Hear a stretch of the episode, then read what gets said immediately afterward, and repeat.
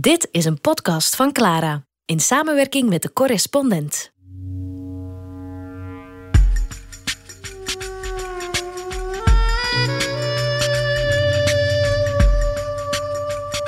Revolutie met David van Rijbroek.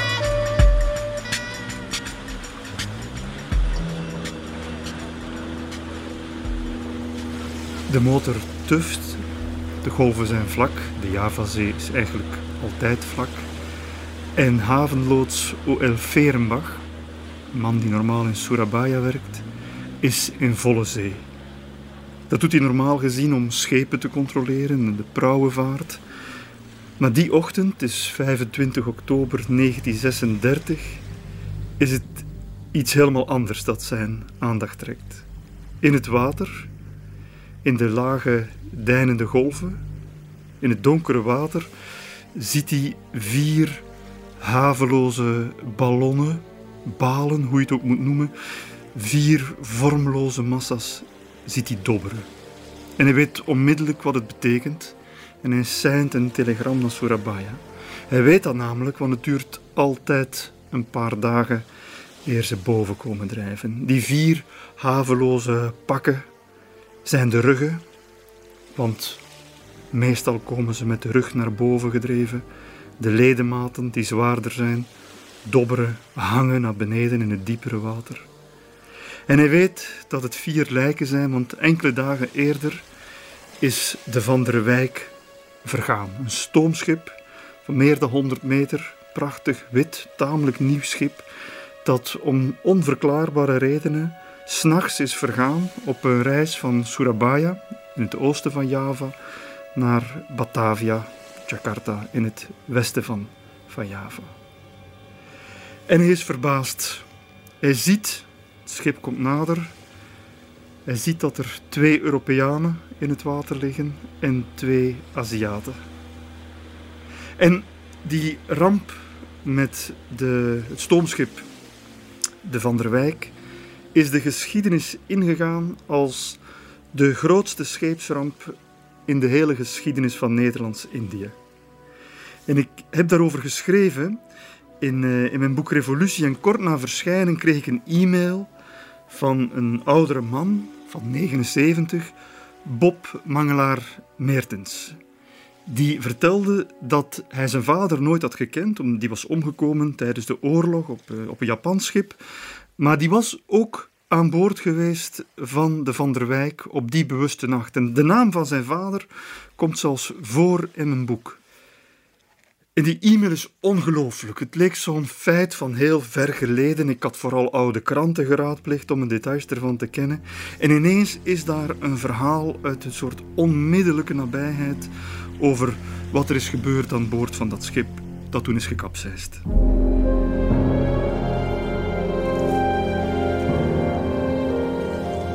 Zij vertelde dat mijn vader op de dag van de ondergang van de Van der Wijk met een zeer stevige borrel op toch nog in zijn bed was beland. Na een half uurtje voelde hij zich echter zo beroerd dat hij besloot een luchtje te scheppen aan dek en tevens een offer te brengen aan de zeegoden. Hij kwam aan dek op het moment dat het schip begon te kanteren en kon zo over de reling stappen op de zijkant van het schip. Hij was een geoefend sportman en een zeer goede zwemmer en bedacht zich geen moment, sprong in zee en zwom direct zo ver mogelijk van het schip uit angst dat als het schip zou zinken hij zou worden meegezogen. Zoals hij zelf vertelde was hij nog nooit zo snel ontnuchterd. Hij beschreef de tijd in het water als verschrikkelijk, met al het geschreeuw om zich heen van wanhopige mensen die moesten vechten voor hun leven. Gelukkig was het een vrij rustige en warme zee. Maar het was donker en het zicht was niet goed. Mijn vader was zo gelukkig tegen een zware balk aan te zwemmen waar hij schrijlings op kon gaan zitten. Hij wist niet hoe lang hij daar had gezeten tot hij van redelijk dichtbij hulp geroepen hoorde. Door terug te gaan roepen kon hij de man uiteindelijk naar hem toe laten zwemmen. Totaal uitgeput sloeg de man met moeite zijn arm om de balk, stak met zijn laatste krachten zijn andere arm uit naar mijn vader en sprak de legendarische woorden: Mag ik me even voorstellen? Uiteindelijk zijn zij door een visserspoot uit zee opgepikt. Ik vond het altijd een bijzonder verhaal.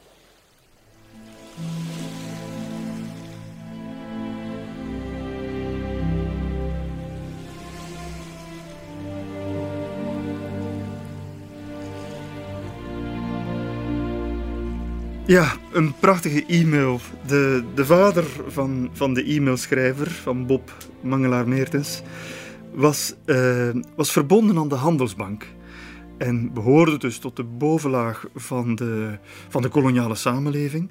En eigenlijk zag je die samenleving ook weer spiegeld aan boord van die pakketboten. Het verkeer tussen al die eilanden werd geregeld door de Koninklijke Pakketvaartmaatschappij, de KPM. En de Van der Wijk was, net zoals veel van die andere boten, onderverdeeld in, in drie klassen. Eerste klasse, bovenaan het schip, uh, daar had je de, de, de, kajuiten, de hutten met, met de grootst mogelijke luxe. Die hadden wastafels, waterclosets met stromend water, elektrische ventilators. Je had daar een eetzaal met lambriseringen, met kunst aan de muur, marmeren, uh, kunstwerken, uh, een rooksalon met bronzen reliefs, uh, roodtandstoelen buiten met het promenadedek waar je een sigaartje kon roken. er werd gebridged, er werd gekeuveld. Dat was werkelijk de high society. bijna een soort laat 19e-eeuwse bourgeoisie die daar in, in volle 20e eeuw door de golven kliefde. En dat was niet zoveel plek. Er was uh, plek voor ongeveer een zestigtal passagiers. Daaronder had je de tweede klasse bood slechts plek voor 34 reizigers, echt een heel stukje minder. Dan had je ook nog altijd kajuiten, maar die waren bedoeld om te delen met elkaar. Een beetje het principe van een jeugdherberg. Uh, je, komt daar aan boord en uh, je, je ligt te slapen naast iemand die ligt te snurken die je, die je niet kent. Uh, bovendien lag je ook dichter bij de motor, meer lawaai, duidelijk een stukje minder comfortabel. Maar het gros van de plekken, en dan hebben we het over maar liefst duizend passagiers, die konden Van der Wijk vervoeren onderaan. En die passagiers werden eigenlijk dekpassagiers genoemd. Om de simpele reden dat ze zich moesten ophouden op het dek. Voor hen geen uh, kajuiten, geen hutten. De dekpassagiers die hadden anderhalve vierkante meter ruimte aan dek. Daarop moesten ze hun bagage uh, schikken, hun matje. Uh, vaak zijn het reizen die meerdere dagen duren. De Van der Wijk was onderweg, ik zei van Surabaya naar Batavia, maar die kwam daarvoor van Bali en nog daarvoor van Sulawesi. Dus dat echt wel een, een bootreis van, van verschillende dagen. En dus aan dek, uh, in de volle zon, als het erg warm was, werd er een afdoekje gespannen. S'nachts sloegen ze een sarong over het hoofd tegen het elektrische licht van de hogere dekken.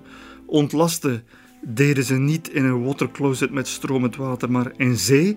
Aan het voorschip hingen een soort stijgbeugels met brillen buiten boord, eh, die dan maar als sanitair moesten dienen. En de wilde zee moest maar de boeg en de billen schoonvegen. Dat was het leven op zo'n pakketboot. En eigenlijk, als je het zo ziet, is dat ongeveer de beste samenvatting in 3D van de sociale verhoudingen in die koloniale samenleving van Nederlands-Indië in de jaren 10, 20, 30.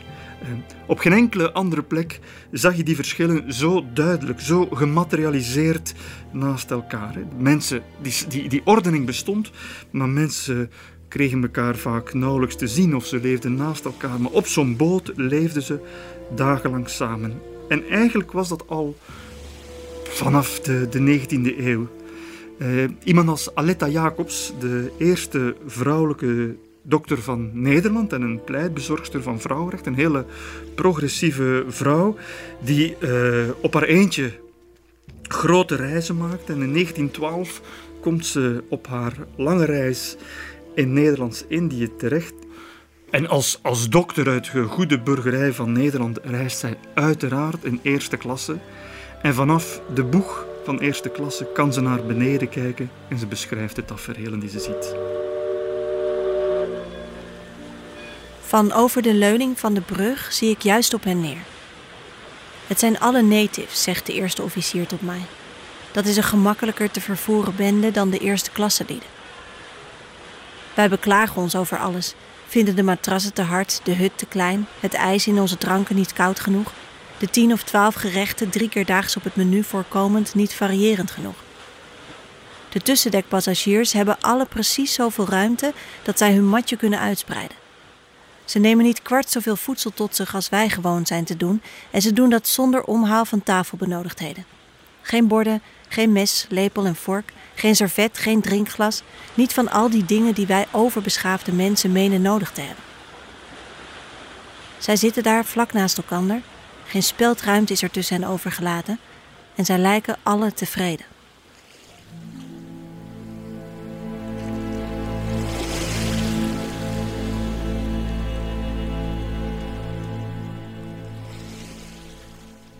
Dus die verschillende dekken, dek 1, dek 2, dek 3, die vertegenwoordigen grote sociale verschillen.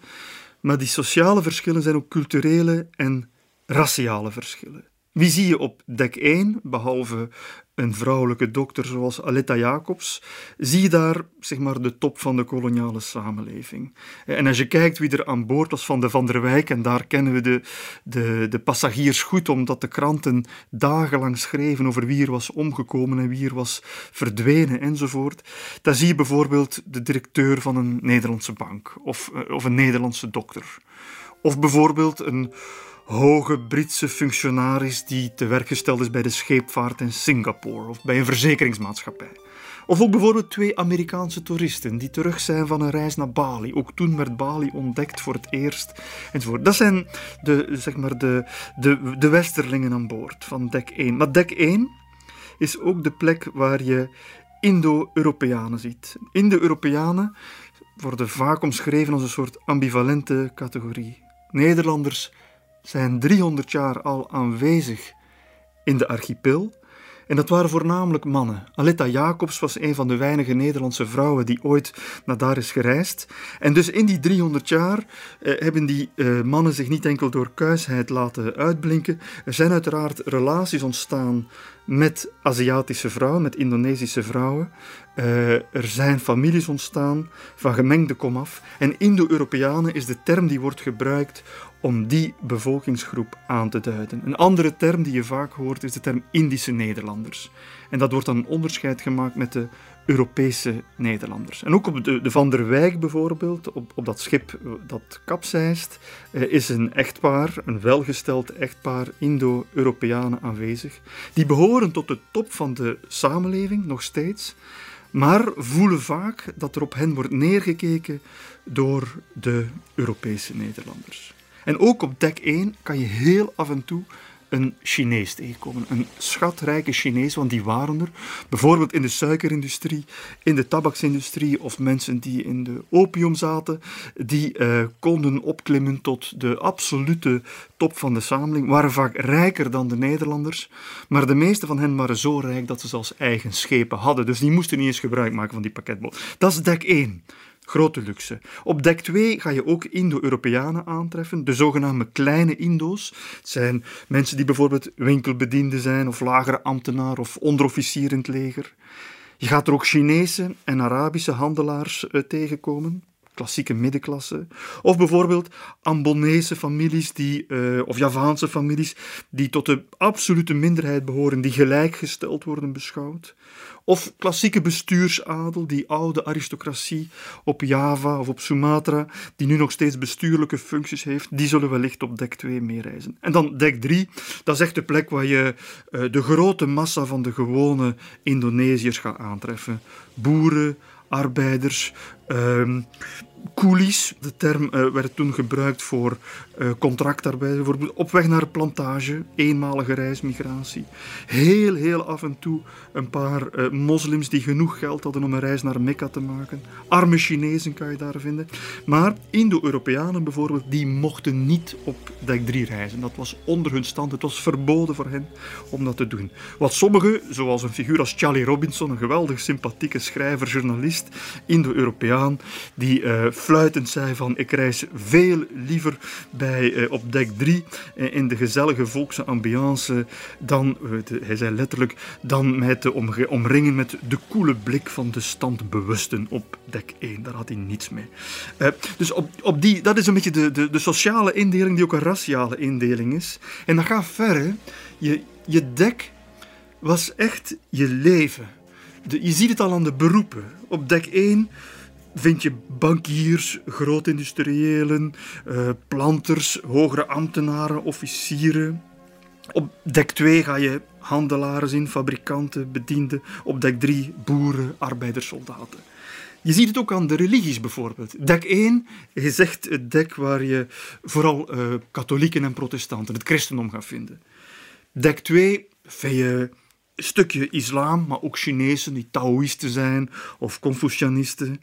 Dek 3 is echt het dek van de islam. De, uh, Indonesië is tot, de, tot, op de dag van vandaag het land met de grootste uh, moslimgemeenschap ter wereld. En dus die massa ga je ook vinden op dek 3. Ook op vlak van taal, op dek 1 wordt er Nederlands en Engels gesproken. Op dek 2 Javaans, Maleis, Chinees. Op dek 3 allerlei inheemse talen. Er worden er een paar honderd gesproken in de archipel. En zelfs op vlak van kledij Dek 1 zie je veel figuren in chique witte tropenkostuums. Uh, op het onderste dek zitten mensen blootvoets in bloot bovenlijf en hun lende is omwikkeld in een sarong of een lendendoek. Dus dat is echt de, de, de, de sfeer en de verhoudingen aan dek van zo'n pakketboot. Maar eigenlijk uh, typeert het de hele, hele koloniale samenleving die was niet per se gesegregeerd. Er was ietsje uh, vorm van sociale mobiliteit mogelijk, maar die was wel verregaand gesegmenteerd. Grote bevolkingsgroepen leefden naast elkaar. En hoe dat zo kwam, werd eigenlijk schitterend omschreven door een Nederlandse koloniale topambtenaar in Batavia, G.W. Overdijk Inc., die daar een prachtige verklaring voor had commerciële georiënteerdheid en gereserveerdheid hebben haar stempel op de Nederlanders in Indonesië gedrukt. Het resultaat was onverschilligheid. Dat is het goede woord. Onverschilligheid tegenover alles wat de andere bevolkingsgroepen betrof. Wat wist de doorsnee Nederlander van hetgeen roerde onder de Indonesiërs, onder de Chinezen? Wat wist hij van de inheemse politieke stromingen, van de zeden en de gewoonten? De Nederlanders hokten bij elkaar in Europese villa-wijken. Hun interesse richtte zich op hun zaken of de ambtenaren op hun positie. Op de nieuwe auto, op de bungalow boven in de bergen waar zij hun weekend doorbrachten. Met de Indonesische, Chinese, zelfs met de Indo-Nederlandse bevolkingsgroep bestond in het algemeen geen contact. Die sociale en die raciale verschillen, die zie je niet alleen aan boord van de schepen, die zie je niet alleen in het dagelijks gebruik aan land. Die verschillen die zijn ook wettelijk verankerd. De staatsinrichting van 1925 van Nederlands-Indië verdeelde de bevolking officieel in drie verschillende landaarden. Dat was de term. In drie verschillende landaarden werden die ingedeeld. Men sprak van Europeanen, vreemde Oosterlingen en inlanders, heel grof geschetst, dek 1, dek 2 en dek 3. De Europeanen, Nederlanders, Indische Nederlanders, andere Westerlingen, maar ook Japanners bijvoorbeeld, die werden al uh, vanaf de late 19e eeuw als Europees uh, gezien. Uh, bij de vreemde Oosterlingen werden Aziaten bedoeld die niet uit Indonesië zelf kwamen. Dan gaat het over Chinezen, Indiërs, Arabieren. En op dek 3 heb je dan de zogenaamde inlanders. En dat gaat dus ver. De verschillende landaarden hebben een verschillend statuut. De Nederlanders van dek 1 gelden echt als Nederlandse staatsburgers. Terwijl de vele paupers, de klassieke uh, inheemse bevolking van Indonesië, die zijn enkel Nederlands onderdaan. Die zijn geen burger, maar onderdaan. En dat betekent ook dat ze onder verschillende rechtbanken vallen. Voor hetzelfde misdrijf moest de Nederlander voor een andere rechtbank verschijnen dan een Javaanse boer die precies hetzelfde had gedaan. Een Europeaan werd volgens het Nederlandse recht berecht, een Indonesiër werd volgens het Adat, traditionele islamitische recht beoordeeld. Door een Nederlandse rechter weliswaar, maar die andere wetten toepaste op dezelfde misdrijven. En dat zag je ook in de praktijk. In een Nederlandse rechtbank mocht een beklaagde gewoon op een stoel zitten. In een klassieke eh, islamitische rechtbank moest de beklaagde hurken op de grond tegenover die Nederlandse rechter die op een stoel zat. Die wettelijke discriminatie die liep in tal van andere domeinen door. Ook bijvoorbeeld, niet onbelangrijk, follow the money, hoeveel je verdiende. Uh, de regel was, men zei het een beetje cynisch, Hoe meer pigment, des te minder payment. Als een Europeaan één dag werkte, dan moest een Chinees voor hetzelfde geld acht dagen werken en een Indonesische boer 45 dagen. Dus dat, dat geeft toch aan hoezeer die sociale verschillen, financiële verschillen waren en hoe raciaal dat georganiseerd was. Maar als je dan gaat kijken naar de, naar de aantallen in 1930, op dek 1 tref je eigenlijk hooguit 240.000 Europeanen aan. Dat is 0,4% van de samenleving. Dat is eigenlijk ongeveer 4 à 5 voetbalstadia. Uh, en dat moet volstaan blijkbaar om een archipel te besturen die zo groot is, die loopt van Ierland tot Kazachstan. 240.000 Europeanen. Op dek 2 zit je met 1,2 miljoen Chinezen, ongeveer 2% van de hele bevolking. En dan op dat derde dek, dat Indonesische dek, daar hokken 60 miljoen mensen samen en die maken meer dan 97% van de bevolking uit.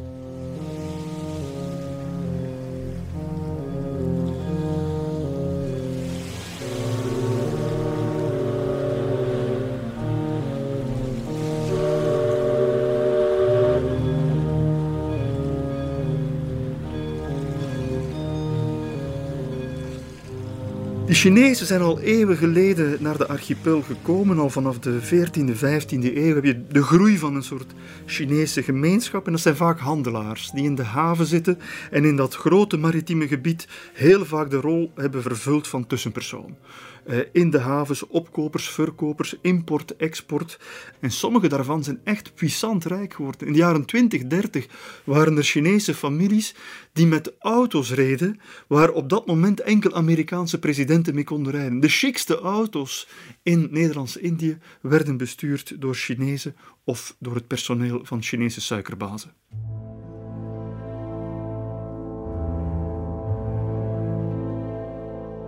Dus die dekken, dat is echt, echt hiërarchisch.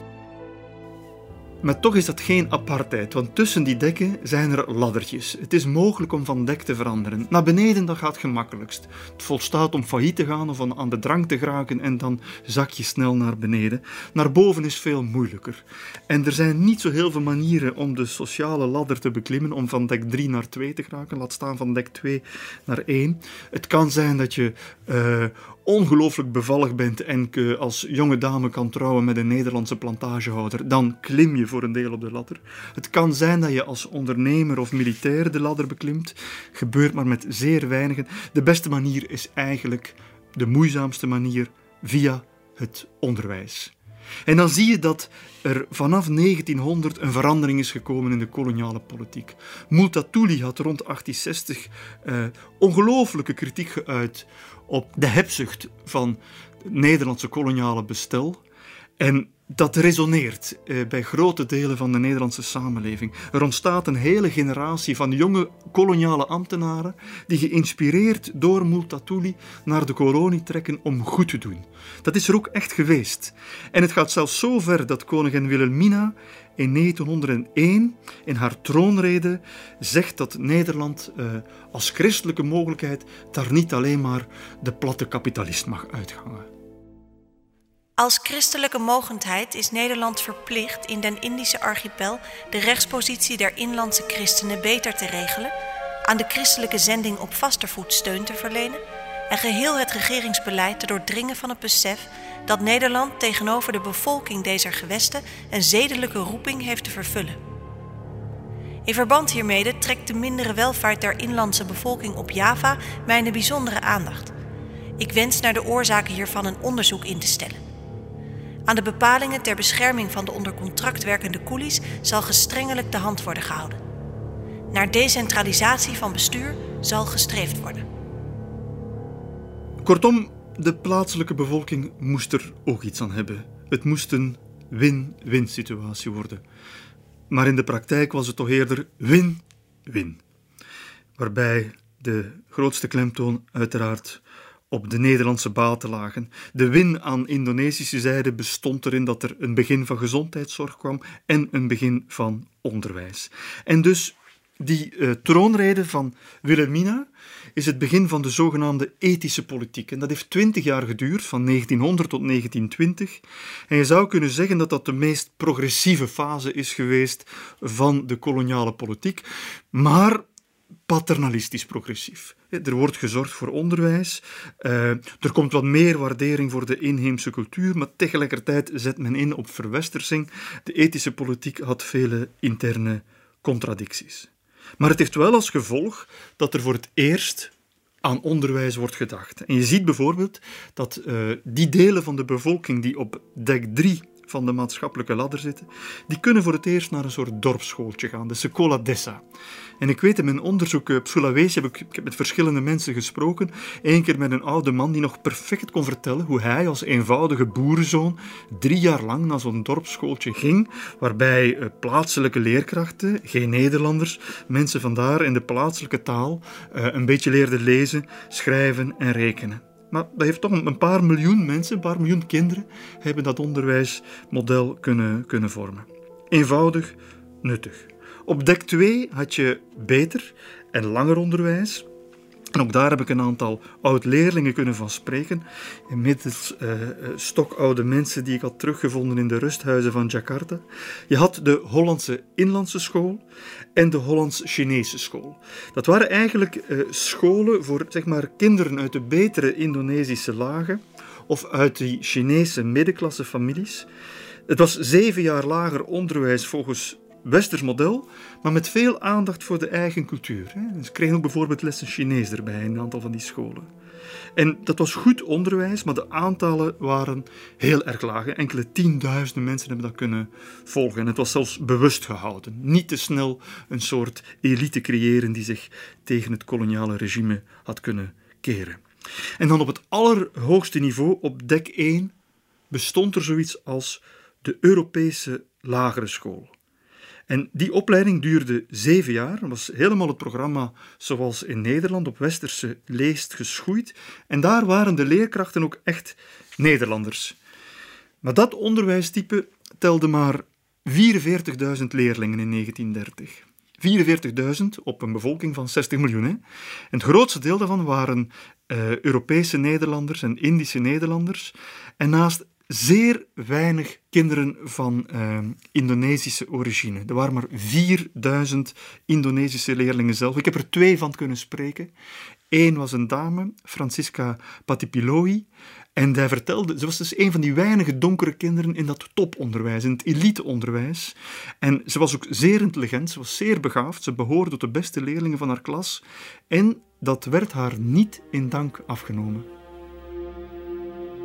Ik wist wel dat wij niet hetzelfde waren als de witte leerlingen. Want ik, was, ik hoorde tot de beste leerlingen van de klas. Maar we waren maar een percentage van 5 op 30 uh, eh, in, in, de, in de klas. Vijf uh, Indonesiërs en de rest was wit. En hoewel ik heel goed was, was ik toch eigenlijk niet hetzelfde als de andere leerlingen. Je werd je hoorde er eigenlijk niet echt bij. En ik wist toen ook wel dat, uh, ja, uh, inlanders waren natuurlijk toch uh, minder dan, ja, waren eigenlijk helemaal minder. En hetzelfde geluid hoorde ik toen ik in Jakarta met Purbo Suwondo sprak. Een man die ook helemaal afkomstig uit de Indonesische samenleving, maar door zijn uh, kwaliteiten als leerling had kunnen opklimmen, van dek 2 naar dek 1 zeg maar, kan doorstoten tot het best beschikbare onderwijs van Nederlands-Indië, maar naast een bron van vreugde was dat ook een bron van frustratie. Op de dag dat ik uh, zes jaar werd, bracht mijn vader mij naar, uh, naar deze school. Ik kwam bij de hoofdonderwijzer, zijn naam ik vergeten. En toen vroeg de hoofd, hoofdonderwijzer, kan ik me even met uw zoon spreken? Ja, natuurlijk. En daarna zei hij, meneer Suwando, ik geloof dat uw zoon genoeg Nederlands spreekt om bij ons op school uh, aangenomen te worden. Ja. Oh, dank u zeer. En wat gebeurde er toen? Mijn klas had een zoon van adjudant onderofficier. En de eerste keer dat de rapporten werden uitgedeeld, was hij nieuwsgierig. Hij vergeleken met zijn rapport. En toen moest hij erkennen, je hebt een, hebt een mooier, beter rapport dan ik. Maar jij bent en blijft een inlander.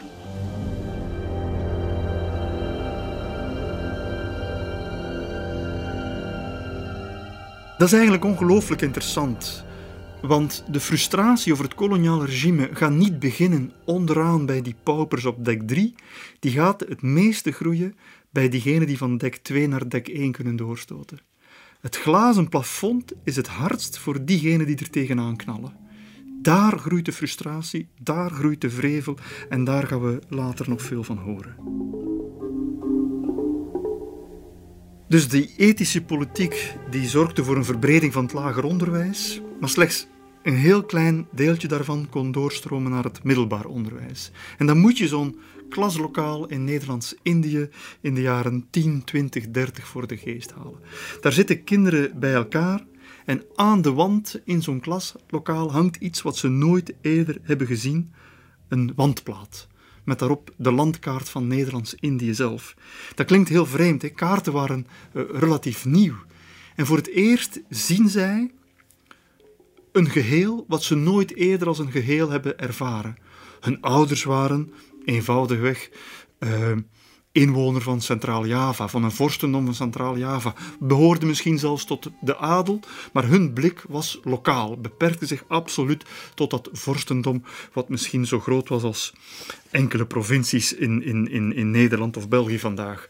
Terwijl die jongere generatie ziet daar een kaart aan de muur hangen, uh, veelkleurig, terwijl de buurlanden in andere kleuren worden afgebeeld.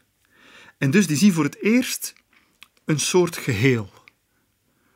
Die lapjesdeken die de Nederlanders met veel moeite over een periode van drie eeuwen hebben samengestikt tot de landkaart van Nederlands-Indië, iets wat bron van trots is voor Nederland, wordt ineens ook een bron van trots en een vorm van referentie voor de jongere generatie.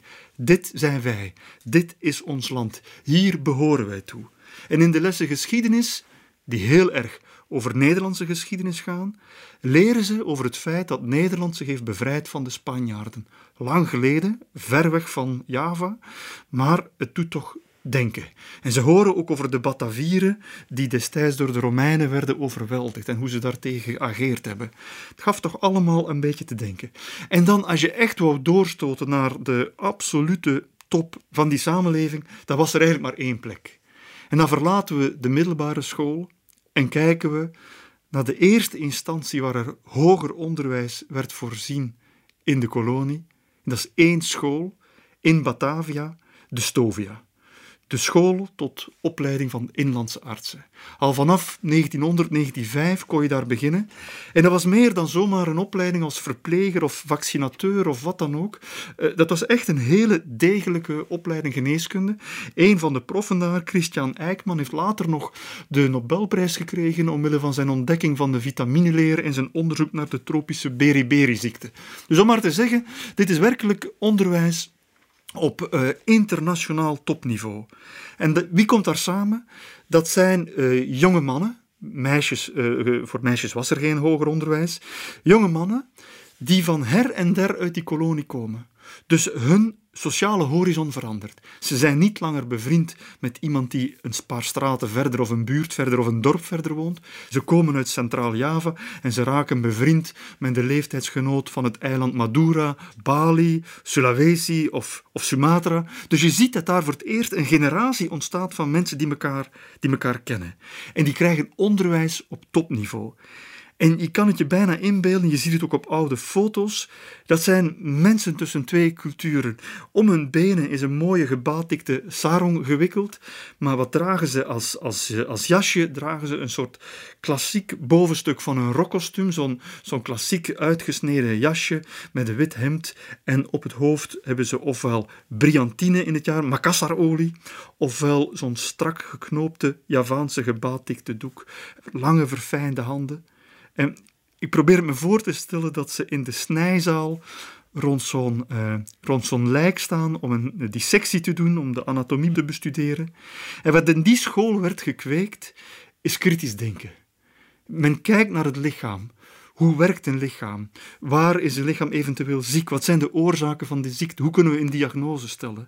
Als je weet dat er in die tijd ook samenlevingen vaak werden bekeken als een lichaam, dan is de stap niet zo groot van medisch denken naar maatschappelijk denken.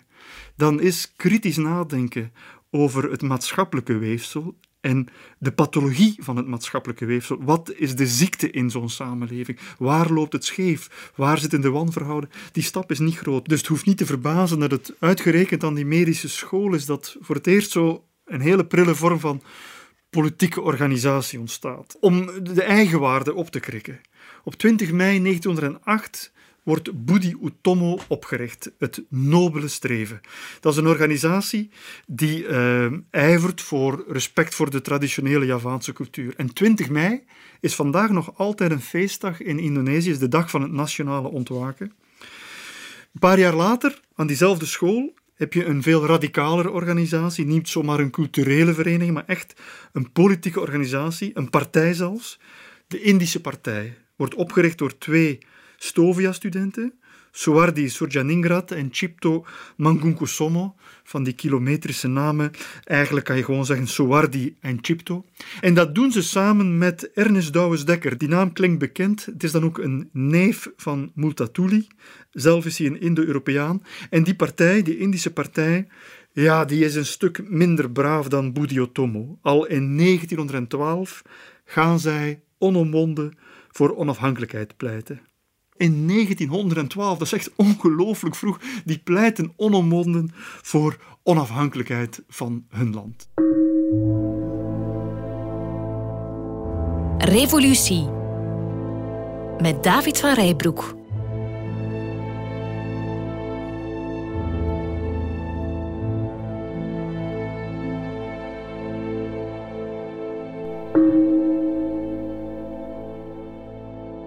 In 1913, nou, dat is het jaar waarin het Koninkrijk Nederland 100 jaar oud is. Het is in 1813 dat koning Willem I aan de macht kwam. Dat moet met veel luister gevierd worden, ook in de kolonie. En men vindt dat de koloniale onderdanen mee moeten betalen aan de festiviteiten. En dat uh, strijkt zeer tegen de haren in van Suardi. En hij heeft een vlammende tekst met als titel Als ik eens Nederlander was. Als ik Nederlander was, nu op dit moment, dan zou ik protesteren tegen het denkbeeld deze herdenking. Ik zou in alle couranten schrijven dat het verkeerd is. Ik zou mijn mede-kolonisten waarschuwen dat het gevaarlijk is in deze tijd vrijheidsfeesten te houden. Ik zou alle Nederlanders afraden om het ontwakende, vrijmoedig geworden volk van Nederlands-Indië voor het hoofd te stoten en het mogelijk tot brutaliteit te brengen. Waarachtig, ik zou protesteren met alle macht die in me is. Doch, ik ben geen Nederlander.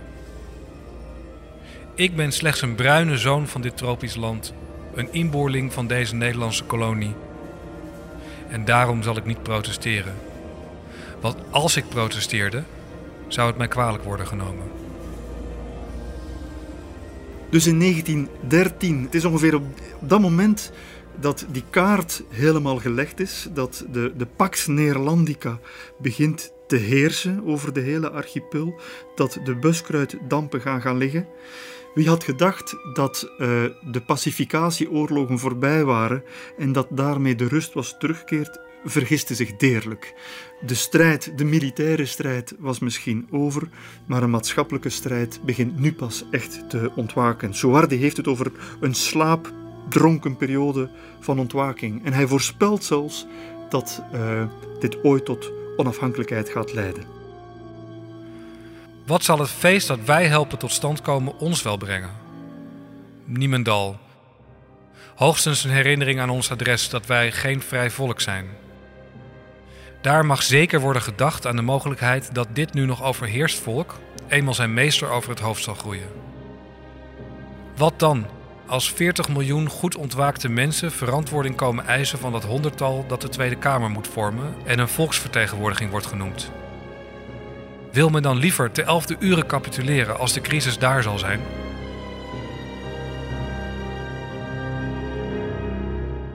Woorden die zo profetisch waren dat ze als, als dreigend en uitdagend werden beschouwd door de koloniale overheid. En dus Suwardi werd samen met zijn companen van de Indische partij, met Chipto en Douwes Dekker, die werden verbannen. Die moesten Indonesië verlaten en die werden naar Nederland gestuurd. En er kwam zelfs een, uh, een wet die de vrije meningsuiting moest beperken in 1914. De wet op de zogenaamde haatzaai-artikelen. Men vond niet dat Soardi een bestaand probleem had aangekaart, men vond dat hij haat had gezaaid. En die houding zal je de komende 20, 30 jaar nog vaak zien. Mensen die op boze wijze terecht onrecht aankaarden, werden snel als haatzaaiers weggezet. En met wegzetten mag je letterlijk verwijderen van het territorium begrijpen.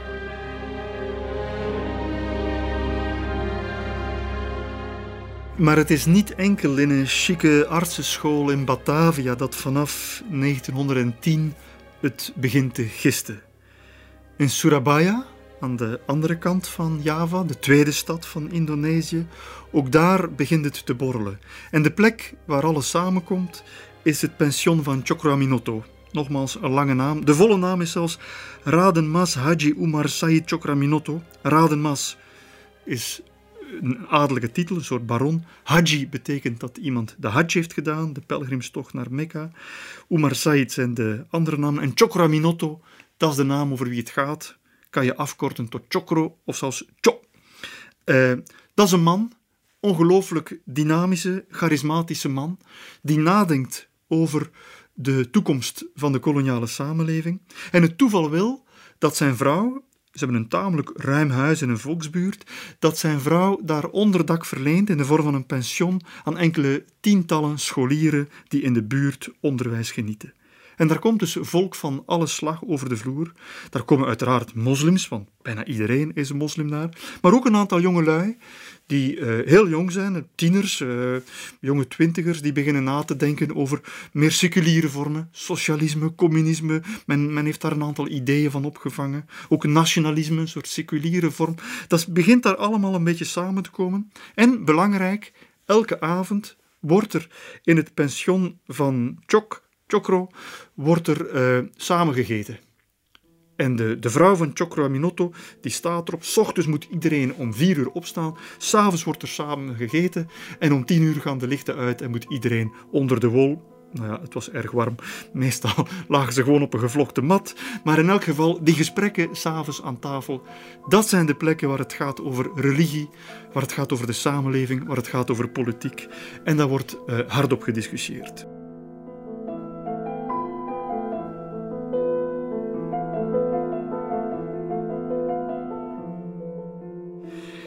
Maar goed, één eettafel maakt nog geen verschil. Chokraminotto is tegelijkertijd lid geworden van een vereniging die kort daarvoor is ontstaan. En die vereniging heet de Sarakat Islam. Die is niet in Surabaya ontstaan, die is in Centraal-Java ontstaan, in Surakarta.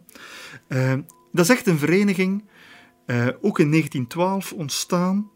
Die verschilt heel erg van de Budi Utomo en de Indische partij in, in, eh, aan de Stovia ontstaan.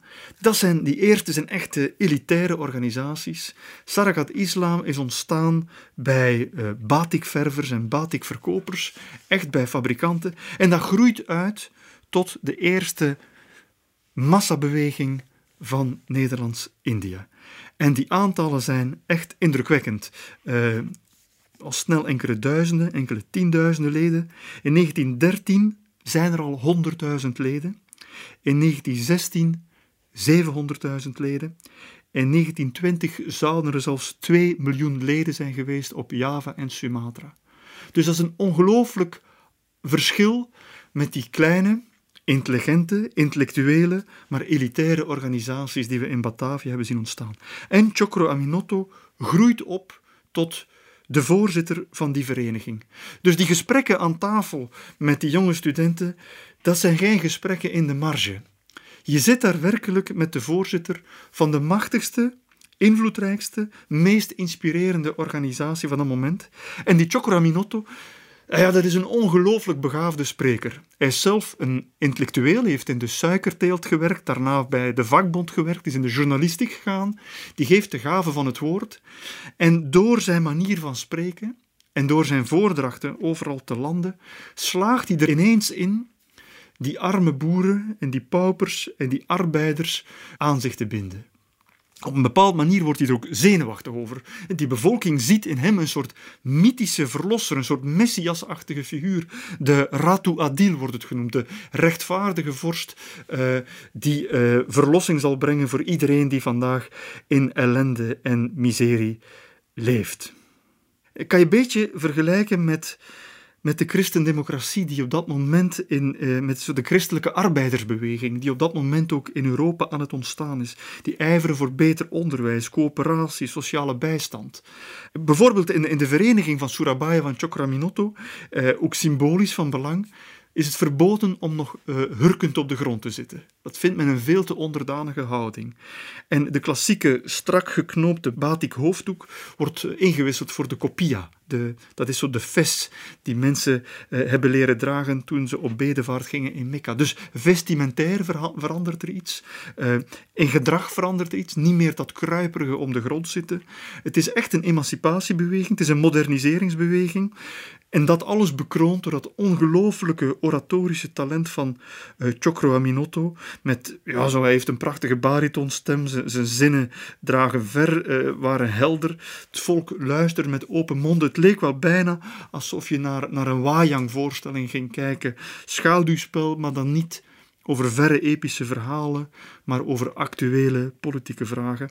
En dus bij een van die rallies, we hebben verslagen daarvan, een van zijn medestanders beschrijft hoe uitzinnig die massa, duizenden, tienduizenden mensen reageren. Op sommige bijeenkomsten was er 20.000 man volk. Hoe uitzinnig die massa reageert bij de voordrachten van Cokroaminoto. Agar semua rakyat Nusantara tidak lagi dipandang sebagai seperempat manusia. Om ons heen ontstond gedrang. Van alle kanten werd Choco aangegrepen en men kuste zijn handen, zijn schouders, de rand van zijn jas. Hij kreeg benauwd en sprong op een stoel, maar nu omvatten de lieden zijn benen en kusten zijn voeten. Het is zwaar, zei hij, de leider te zijn van zo'n fanatiek volk. Zij vereren mij en zij zullen alles doen wat ik hun vraag. En dat geeft mij zo'n zware verantwoordelijkheid. Vaak denk ik erover me terug te trekken, maar ik durf niet, omdat ik niet weet wat het volk dan doen zal. Dus het is duidelijk dat die Sarekat Islam echt uh, krachten heeft doen opstaan, waarvan zelfs Chokoraminotto zich afvraagt hoe die nog te kanaliseren vallen. Uh, hij is niet de enige die zich vragen daarbij stelt. Heel die beweging wordt absoluut met argusogen bekeken door de top van de koloniale samenleving. Dek 2 en dek 3 hebben elkaar gevonden uh, en dek 1 zeker de Europese aandeel daarvan, geraakt erg nerveus van wat daar allemaal uh, leeft. En dat weten we onder meer door enkele ongelooflijke citaten uit koloniale kranten, zoals uh, het Surabaya's handelsblad. Surabaya, de stad waar Chokraminotto zelf woonde en waar de etentjes met zijn scholieren plaatsvonden. Men zou wensen met een lange zweep dat volkje te kunnen afranselen om het orde en tucht te leren. En men gaat zowaar terugverlangen naar een gemoderniseerd cultuurstelsel, waarin dan toch nog iets mannelijks zat. En dat is ongelooflijk. In die notie van mannelijkheid komt de hele koloniale geschiedenis terug. Men vond de ethische politiek eigenlijk verwijfd, soft, huilerig. Men moest weer, zoals in de 19e eeuw, zoals in de tijd van het cultuurstelsel, het cultuurstelsel waar uh, Multatuli zo kritisch over was geweest, men moest weer de harde zweep gaan hanteren. Een, een, een nationale krant, uh, zoals het Nieuws van de Dag voor Nederlands-Indië, kon op de voorpagina van de zaterdageditie in 1915 ongegeneerd het volgende zeggen over de lokale bevolking. Het is een kudde lakse, domme, onontwikkelde mensen. Wie het denkvermogen zo niet geheel afwezig, dan toch van allerprimitiefste aard is. Naar onze mening is de Javaan een kind. Stout, grillig, lastig en lui, onbetrouwbaar en wreed. Niet in staat om voor zichzelf te zorgen, niet in staat enig ernstig werk zelfstandig te doen. De inlander is een slecht en vreed koetsier, een slordig werkman, een koppig, achterlijk landbouwer, een lui opziener, een onverschillig ondergeschikte, een hartmeester. Hij is bijgelovig, onbetrouwbaar, oneerlijk, dom, nalatig, kinderachtig, despotisch, slaafs. Niet de ondergeschikte heeft vermaningen uit te delen, maar de meester. Wij zijn de meester. Onversneden racisme staat daar afgedrukt op de voorpagina van een toonaangevende koloniale krant. En het blijft niet bij kranten lezen. Je ziet op dat moment dat uit nervositeit over de Sarakat Islam wapenhandelaars op Java en Sumatra de vraag niet kunnen bijhouden. Dus die koloniale samenleving gaat zich bewapenen. Op dat moment heb je een gouverneur-generaal, de hoogste functionaris in de kolonie, dat is gouverneur-generaal Idenburg, en hij zelf is doordrongen van die ethische gedachte. En die zit dus uh, echt tussen twee vuren. Hij ziet de onrust op dek 3, gekolk van de massa, en tegelijkertijd de nervositeit op dek 1 uh, dat zich aan het bewapen is. En nogthans, de oproepen van die koloniale samenleving om die onrust met harde hand neer te slaan, daar gaat hij niet op in. En hij zegt daar letterlijk over, het zijn echt wijze en belangrijke woorden, dat zou ik doen als die beweging, Sarakat Islam, als dat de wortel was en niet de vrucht. Maar als ik nu die beweging onderdruk, dan blijft de wortel. En op die wortel groeit geheime actie. Dus hij gaat dat niet doen. En in tegendeel, hij besluit tot uh, twee maatregelen. En je zou kunnen zeggen, het is slaan en zalven in zekere zin. Het slaan bestaat erin dat hij vanaf 1916 een politieke inlichtingendienst op poten zet, de PID. En die moet ervoor zorgen dat allerlei onrust toch min of meer wordt opgevangen, dat er een inlichtingendienst ontstaat die kan voeling houden met wat er allemaal op dek 3 aan het gebeuren is. En dat betekent bijvoorbeeld dat er op publieke bijeenkomsten voortaan agenten moesten aanwezig zijn, eh, die moesten rapporteren over wat er werd gezegd en die ook vergaderingen mochten onderbreken wanneer het hen te bar werd. Wat betreft het zalven doet hij een verregaande stap, ook in 1916 kiest hij ervoor om een volksraad te installeren. Hij vindt dat de burgerbevolking van Indonesië, dat die Nederlandse onderdanen, dat die meer inspraak verdienen. En er komt dus een eerste vorm, een soort proto-parlement, een eerste vorm van inspraak met 39 leden, dat is niet heel veel, waarvan er 15 Indonesisch zijn. En dat is nog veel minder. Dus je ziet dat eigenlijk de Indonesiërs maken uh, 97% van de bevolking uit, maar in die volksraad hebben ze maar 38% van de macht. Dus echt, echt een ondervertegenwoordiging, maar het is beter dan niks. Het is de eerste plek waar er officieel gestructureerd overleg mag ontstaan. En wie behoort tot die eerste Indonesische volksraadleden? Nou ja, dat is al zo iemand als Dr. Chipto van de Stovia School, oprichter van Budiotomo en de Indische Partij. Die is erbij. En ook Chokro, de man die in Surabaya uh, zijn pensioen uitbaatte en aan het hoofd stond van de Sarikat Islam, dat zijn de eerste leden van die volksraad. Revolutie met David van Rijbroek.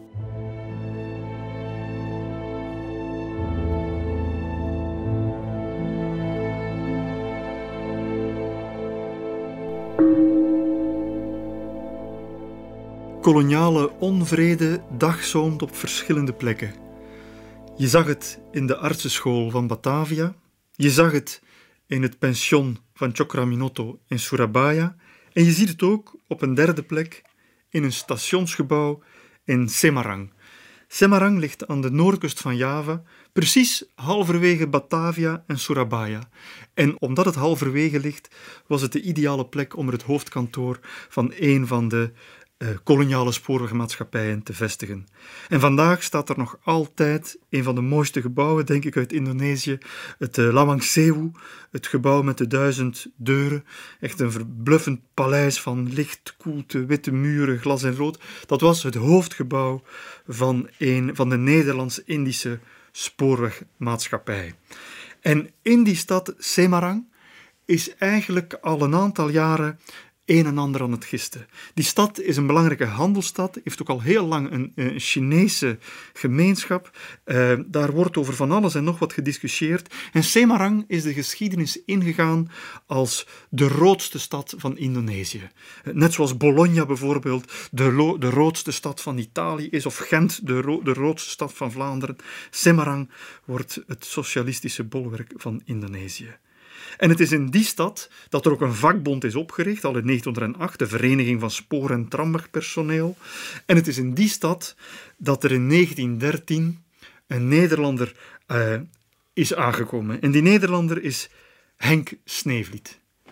Henk Sneevliet is afkomstig uit een straatarm Rotterdams gezin was op zijn zeventiende gaan werken bij het spoor, uh, revolutionair socialist geworden in Nederland, hoofd van de Spoorwegbond, waar hij in ruzie is gekomen, is met veel mensen in ruzie gekomen, met die veel te gematigde socialisten van Troelstra. Uh, hij vindt het proletariaat moet bevrijd worden, als het in de polders niet kan, dan maar in de rijstvelden. Hij trekt naar Indonesië en in Semarang is het dat hij zijn duivels gaat ontbinden.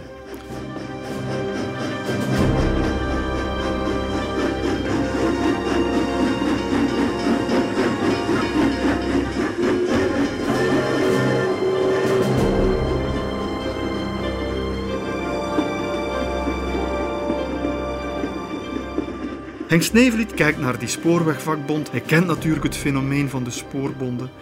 En hij richt ook een partij op, de Indische Sociaal-Democratische Vereniging. Dat is de voorloper van de latere communistische partij.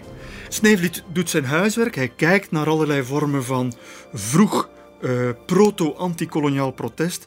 Budiotomo en de Indische partij in Batavia heeft dat bekeken. Maar dat vindt hij veel te elitair. Al die uh, adellijke zonen die een artsenopleiding in Batavia genieten, daarmee gaan we de revolutie vast niet van de grond krijgen. Hij kijkt ook naar Surakarta en Surabaya, waar de Sarakat-islam zo groot is geworden. Oké, dat is het voor, dat is een massabeweging, maar hij als communist vindt het natuurlijk wel heel jammer dat hij zo door de opium van het volk uh, voortgestuurd wordt. Die islam is er voor hem toch een beetje problematisch aan. Maar goed, het is wel de grootste vereniging die bestaat, heeft honderdduizenden leden. En hij probeert eigenlijk de Sarakat-islam voor zijn kar te spannen. En dat doet hij door een paard van Troje los te laten binnen die Sarakat-islam. En dat paard van Troje, om het zo te noemen, eh, luistert naar de naam Semaun. Semaun is een fascinerende figuur. Is geboren in 1899, gedreven Javaan, klerk bij de spoorwegen, komt ook al over de vloer in dat pension van Minotto om mee s'avonds aan tafel te discussiëren. Op zijn veertiende wordt hij al lid van de Sarakat-islam. Vroeg rijp uh, gepolitiseerd, zeg maar. Uh, op zijn zestiende leert hij Sneevliet kennen. En Sneevliet vraagt hem om lid te worden van de Spoorwegbond en ook ondervoorzitter te worden van de Indisch Sociaal-Democratische Vereniging, die partij die Sneevliet zelf heeft opgericht. Hij vraagt hem ook te verhuizen van Surabaya naar Semarang. Op zijn achttiende wordt hij voorzitter van de Sarakat Islam in Semarang. En op zijn negentiende is Samoun doorgedrongen tot het landelijk bestuur van de Sarakat Islam. Voor Sneevliet is die Semaun de ideale figuur om de Sarakat Islam te infiltreren en van binnenuit te veranderen. Het is 1918. De Sarakat Islam, Islambond, heeft op dat moment 1 miljoen leden. Een jaar eerder is in Rusland de bolsjewistische revolutie voltrokken. En Sneevliet vindt dat die revolutie eigenlijk ook de Indonesische bevolking moet inspireren. Volk van Java. De Russische revolutie houdt ook lessen in voor u. Hier leeft een volk, behoeftig, onwetend. Hier leeft een volk, brengt rijkdommen voort die al sedert eeuwen wegvloeien naar de brandkasten der heersers in West-Europa.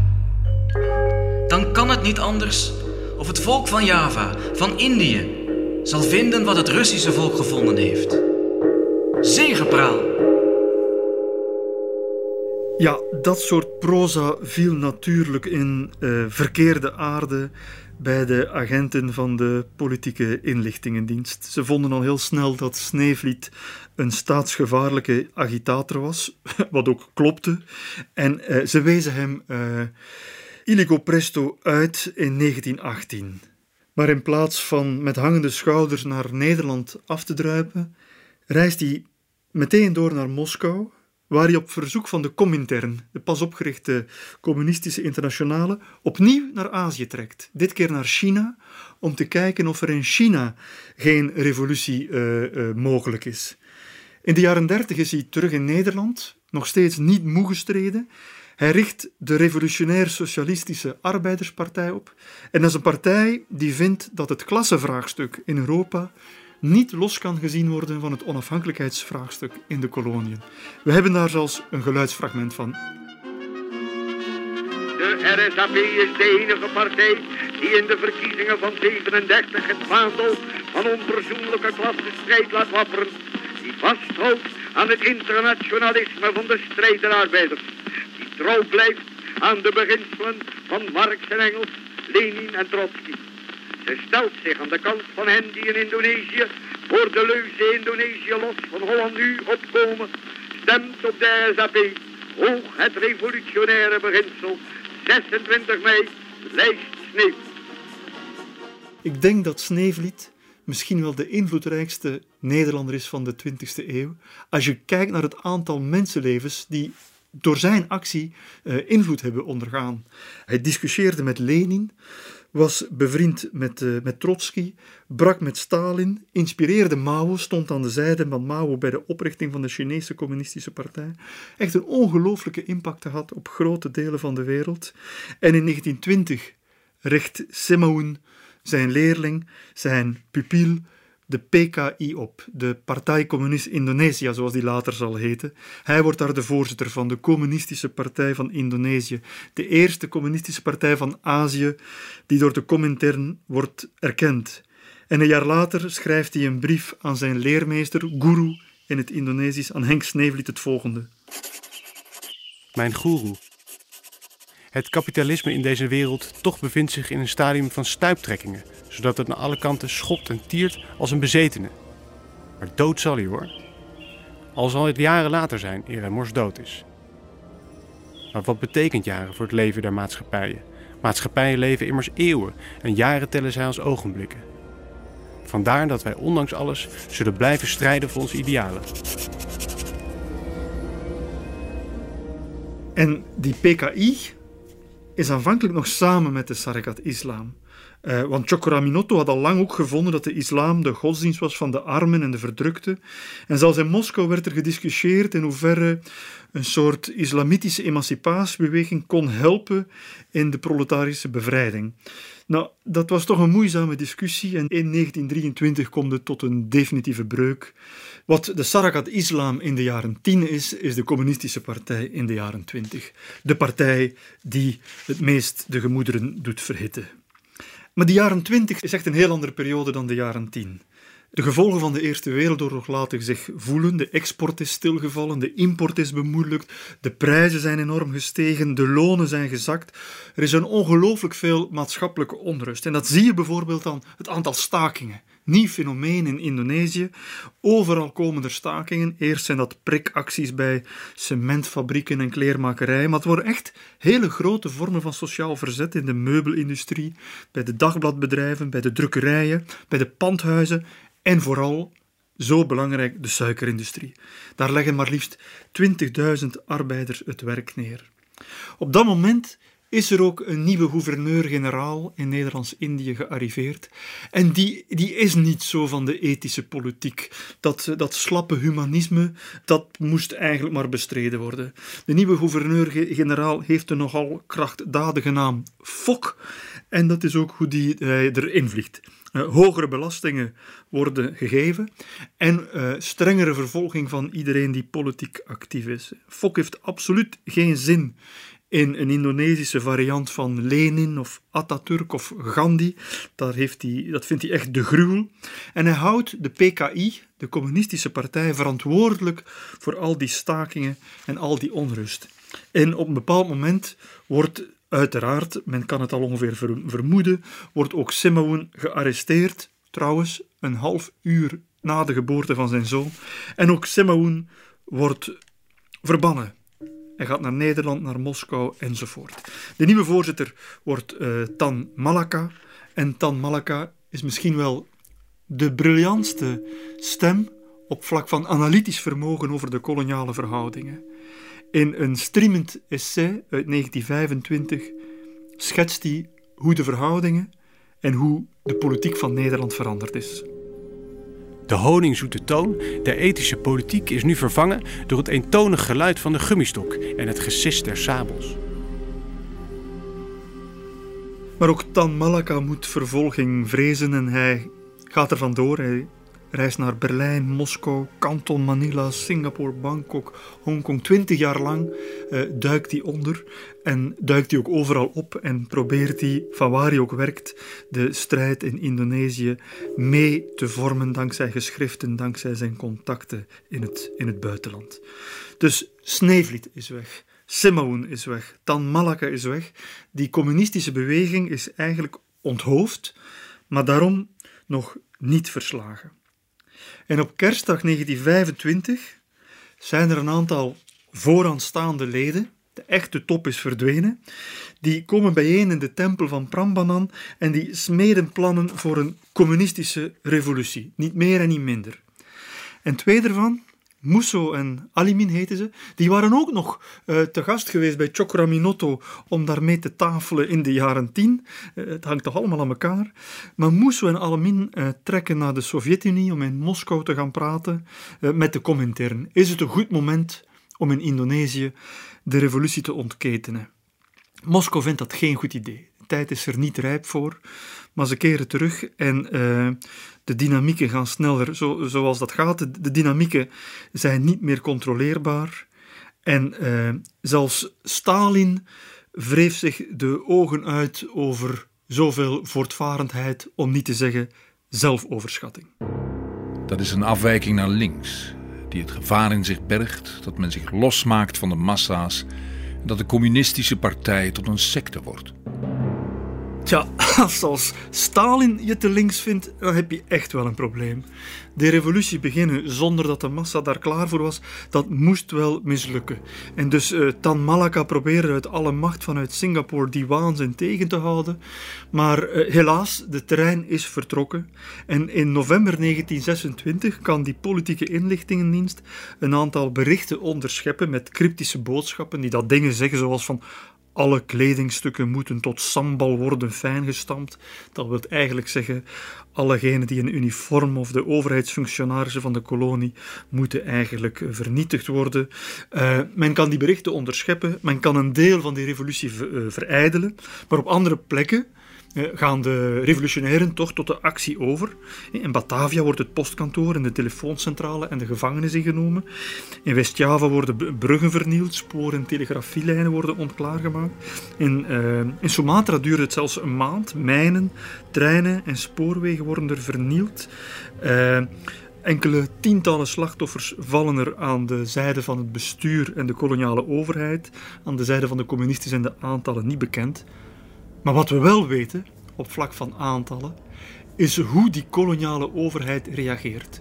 Het volk is voor het eerst in opstand gekomen. Een klein deeltje daarvan, een groot deel is mislukt, een groot deel is verijdeld, maar wat er is gebeurd, hoe kleinschalig en misschien zelfs hoe amateuristisch ook, is meer dan genoeg om die Europese bovenlaag de stuipen op het lijf te jagen. En de aantallen zijn erna 13.000 mensen worden opgepakt. 13.000. 4.000 van hen worden tot gevangenisstraffen veroordeeld. 7 krijgen de doodstraf. 3 worden ook effectief opgeknoopt, want in Nederlands-Indië blijft de doodstraf bestaan tot op het eind. In Nederland is die al in 1870 afgeschaft, maar in Nederlands-Indië kan het nog altijd. En dan is de vraag: wat moeten we doen met die groep van zo'n 800-tal mensen die wellicht niet hebben meegedaan aan de revolutie, maar er wel uh, inspiratie voor geleverd hebben. Wat, wat doen met zo die 800 intellectuelen die, de, die men als raddraaiers, aanstokers, oproerkraaiers heeft gezien? Ze waren misschien niet rechtstreeks betrokken, maar ze hebben toch een morele en intellectuele verantwoordelijkheid. En op dat moment beslist Nederland van ja, eigenlijk zijn dat rotte appels. En zolang die in de mand zitten, gaan ze de mand wormstekig maken. Dus we moeten ze verwijderen uit die mand. En verwijderen, dat is letterlijk wegbrengen. En dan niet langer in ballingschap naar Nederland, zoals eerdere dissidente elementen uh, ondergingen. Want daar kwamen ze toch maar in contact met socialisten en communisten in Nederland. Nee, nu moeten ze uh, voorgoed opgeborgen worden, liefst van al op een onbereikbare plek. En die vinden ze in het meest oostelijke eiland, Nieuw-Guinea, in de diepe binnenlanden, diepe oerwouden van dat uitgestrekte eiland. Langs de bovenstroom van de Digul-rivier wordt een stuk oerwoud vrijgemaakt. Men noemt het boven Digul en dat wordt een ballingsoord voor al degenen die 800 mensen die de communistische, mislukte communistische opstand mogelijk hebben gemaakt. Dat moeten nogal taferelen geweest zijn, die jongens uit Java en Sumatra, die vaak ook gestudeerd hadden, die vaak met aktentas en deukgoed, die aan boord van zo'n schip Nieuw-Guinea binnenvaren. Op de oevers zie ze beschilderde Papua staan die om tabak bedelen. En die figuren weten van hier is iets voorbij. We hebben een ooggetuigenverslag van ene Salim die erbij was. Wij werden er stil van en voelden ons te midden van dat oerwoud nietig en hulpeloos. Ook trof ons de immense stilte, alleen verbroken door het bonken van de schroef en het gruis van de wegglijdende boeggolven. De ontmoetingen met de atletische, zwarte en naakte Papua's, hier en daar schreeuwend aan de oever staande, vervulden ons met enorme verbazing en nieuwsgierigheid. Wij wisten dat deze naaktlopers, koppensnellers, menseneters waren. Vooral hierom prezen wij ons niet gelukkig dat wij te midden van deze volkstammen moesten leven. Zo nu en dan zagen wij aan de oevers krokodillen. Hoe oud moesten die wel niet zijn? Later in ons interneringskamp zou een van ons aan de Kali-oever door zo'n reuze reptiel gegrepen en verslonden worden.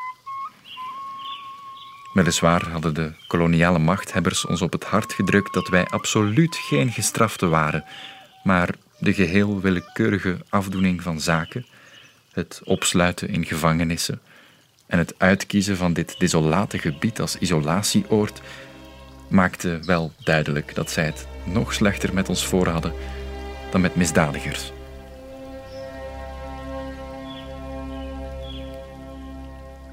Dus boven Digul dat moet je echt zien als, als Siberië. Dat is de Gulag-archipel van, van Nederlands-Indië. Ongewenste elementen worden daar naartoe gestuurd. Zijn dat allemaal overtuigde communisten, bolsjewieken, die streng in de leer zijn van het historisch en het dialectisch materialisme, maar eigenlijk niet dat is communisme light. Dat is een beetje progressief denken op een bedje van islamitisch geloof. Maar niettemin, op het eh, dieptepunt van, die, uh, van dat Ballingseoord, daar zitten toch 1100 mensen met nog eens een duizendtal mensen familieleden. Sommigen mochten hun vrouw en kinderen laten overkomen. Men vond het geen concentratiekamp, men vond het geen gevangenis. Uh, men kon er werken, men kon er, er was zelfs een winkeltje, was een schooltje, was een kerkje. Sterker nog, er was zelfs een gevangenis voor degenen die daar nog iets mispeuterd hadden. En mispeuteren, dat kon eruit bestaan dat je probeerde weg te lopen. Een aantal mensen hebben dat ook geprobeerd van op die plek. Het was 400 kilometer naar de kust, oerwoud. Dat moet je denken als je van Amsterdam naar Parijs zou wandelen langs een oerwoud. Uh, velen zijn omgekomen ofwel uh, gedood door Papuas onderweg. Uh, velen zijn nooit teruggevoerd. Een aantal zijn erin geslaagd. Die zijn tot aan de kust kunnen uh, geraken. Die hebben zelfs met een bootje de zee kunnen oversteken en zijn naar het noordelijkste eiland van Australië kunnen varen, waar ze dan maar klusjes deden om aan een job te geraken, om een beetje centen te hebben om terug naar Java te gaan. En geen één is erin geslaagd. Verschillende die in Australië zijn geraakt zijn onderschept geworden en werden zelfs teruggevoerd. Mensen hebben zelfmoord gepleegd daar. Mensen zijn omgekomen aan tropische ziekten, aan dysenterie, malaria, beriberi, uitputting. Er zijn verslagen over depressie, verslagenheid, lusteloosheid. Digul is een naam, boven Digul, is een, een naam die eigenlijk vandaag elke Nederlander, elke Europeaan zou moeten kennen. Zelfs in Nederland zijn er kunstenaars en intellectuelen met linkse sympathieën, socialistisch, communistisch, die heel verbolgen reageren op dat, uh, op dat ballingsoord boven Digul. Mensen zoals Berlage, Henriette Roland Holst, Jan Romein of de dichter Jacques Last, die schrijft een nieuwjaarsgebed der kapitalisten, waarmee duidelijk afrekent met wat er in Indonesië gebeurt.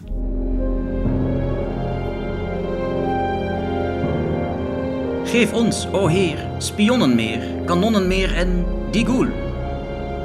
En geef ons, Heer, ter uw eer, de galgen weer en digul. O schenk hen, Heer, de leidzaamheid en het wijsbeleid der digul. En maak, o Heer, dat steeds kastijdt hun vrijheidsstrijd, de digul. O schenk ons, God, een beter lot en vetter pot en digul. Zo worden God hun hoop geknot. Gij voert hen tot de digul.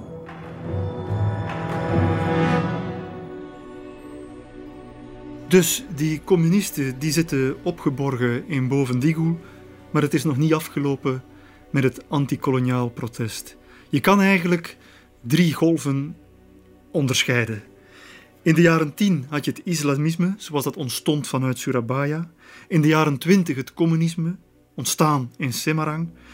En in de jaren 30 krijg je het nationalisme. En waar is dat nationalisme ontstaan? Een beetje eerder en merkwaardig genoeg in Leiden. Ja, want in Nederland zijn er op dat moment altijd een heel beperkt aantal studenten van Indonesische origine die behoren tot de Indonesische bovenlaag, zijn kinderen opnieuw van die klassieke bestuursadel die je zou ze baronnen kunnen noemen, die hun zonen uitsturen. En die gaan medicijnen studeren in Amsterdam of rechten in Leiden, veeartsenij in Utrecht, landbouw in Wageningen, economie in Rotterdam of wat dan ook. En in 1922 gebeurt er iets belangrijks. Die studenten hebben zich al lang verenigd in een organisatie en die heet de Indische Vereniging. Dat klinkt als een hele grote organisatie, gaat echt over een paar tientallen studenten, echt niet zoveel. Maar in 1922 gebeurt er iets raars. Die vereniging verandert van naam. En de Indische Vereniging wordt herdoopt tot de Indonesische Vereniging. Dat is twee lettergrepen erbij.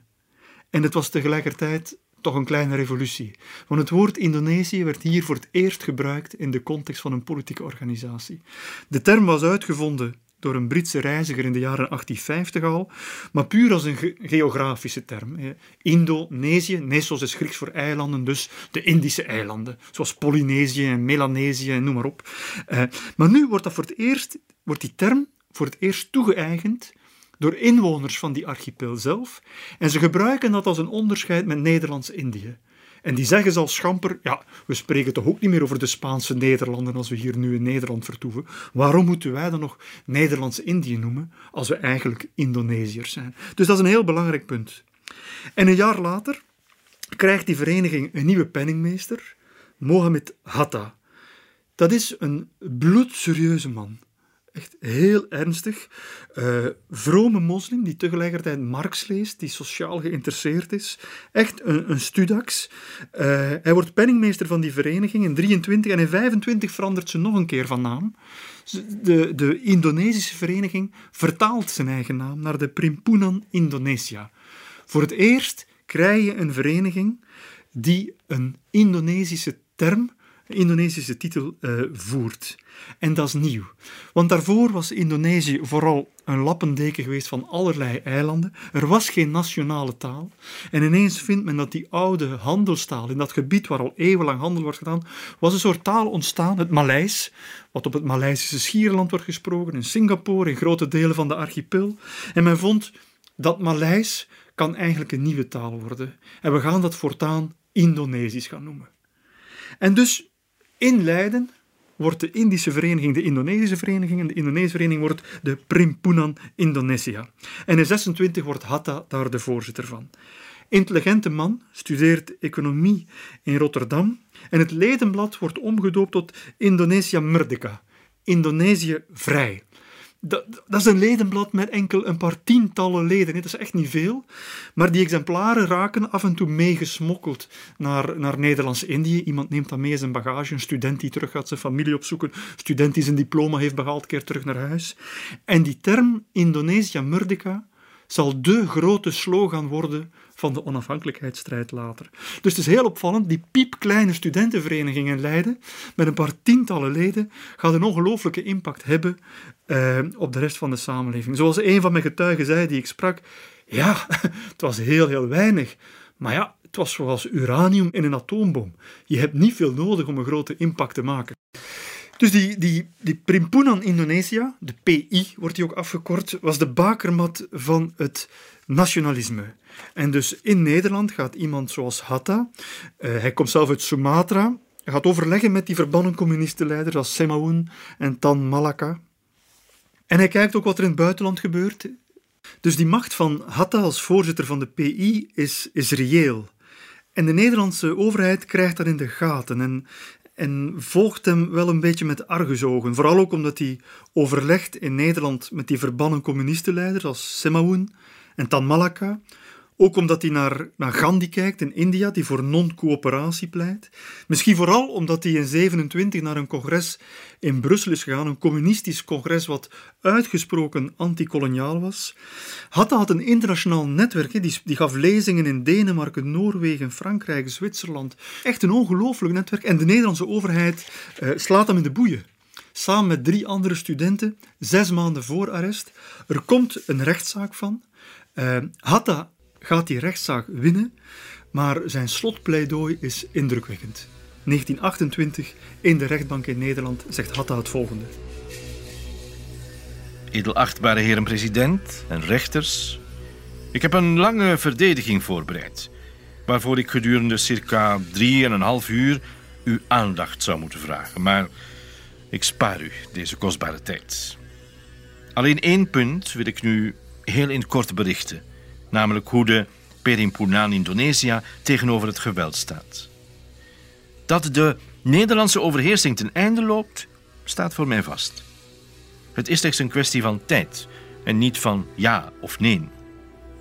Laat Nederland zich niet langer suggereren dat zijn koloniale macht ten eeuwige dagen pal zal blijven staan.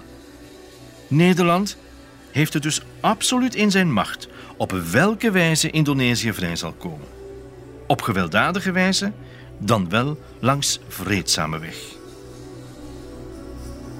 Indrukwekkende speech die duidelijk aangaf dat Hatta niet op geweld uit was, maar wist dat de onafhankelijkheid er zou komen. Hatta wordt een van de grote roergangers van het nationalisme. En zijn politiek engagement is ook echt gevoed door wat hij als, als kind heeft meegemaakt. Zo vertelt hij zelf in een, in een documentaire over zijn jeugd. Er is altijd een contrast tussen blank en bruin.